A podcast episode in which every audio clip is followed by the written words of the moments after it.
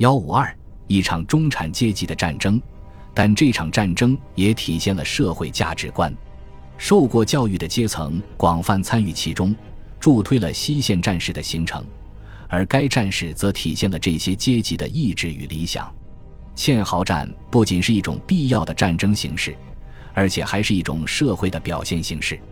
从某种意义来看，堑壕战的发明是欧洲中产阶级的一项伟大成就，其代表着中产阶级的决心、毅力、责任与勇气。而这些正是他们最为真实的特点与品质。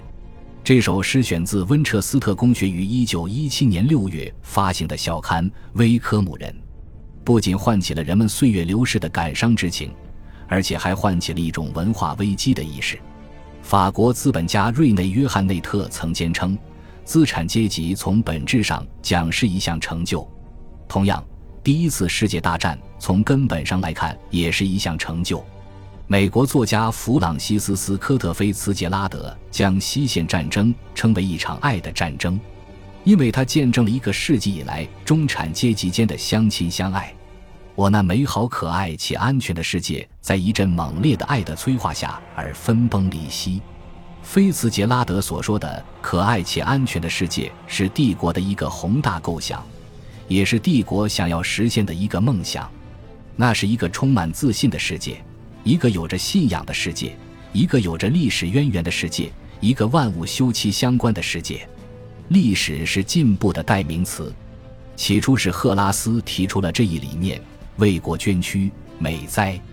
宜哉。而后所有的文法学校、国立高等学校和欧洲的大学预科班都开始传授这一理念，是刻板教条造就了这种理念。消耗战摧毁了旧贵族和欧洲绝大部分的知识分子，一千万人将因此而丧生，两千万人将会因此而伤残。在前线上，军官的伤亡率是最高的，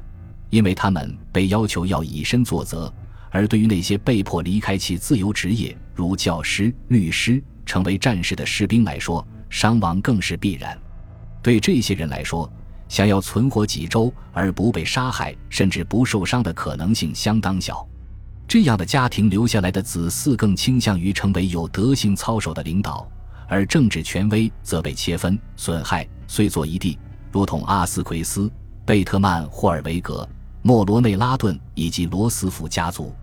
同样，艺术家和作家们也在颠沛流离中丧生，如弗朗兹·马尔克、翁贝托·博丘尼、奥古斯特·马科。亨利·戈迪耶·布尔泽斯卡、阿兰·富尼埃、艾萨克·罗森伯格、格奥尔·格特拉克尔、爱德华·托马斯、夏尔·佩吉以及威尔弗雷德·欧文，因为一战埋葬了大量的天赋和传统，所以一场激烈的二次战争无可避免，包括政治、社会、道德在内，这些社会文明的基础将得到重新审视。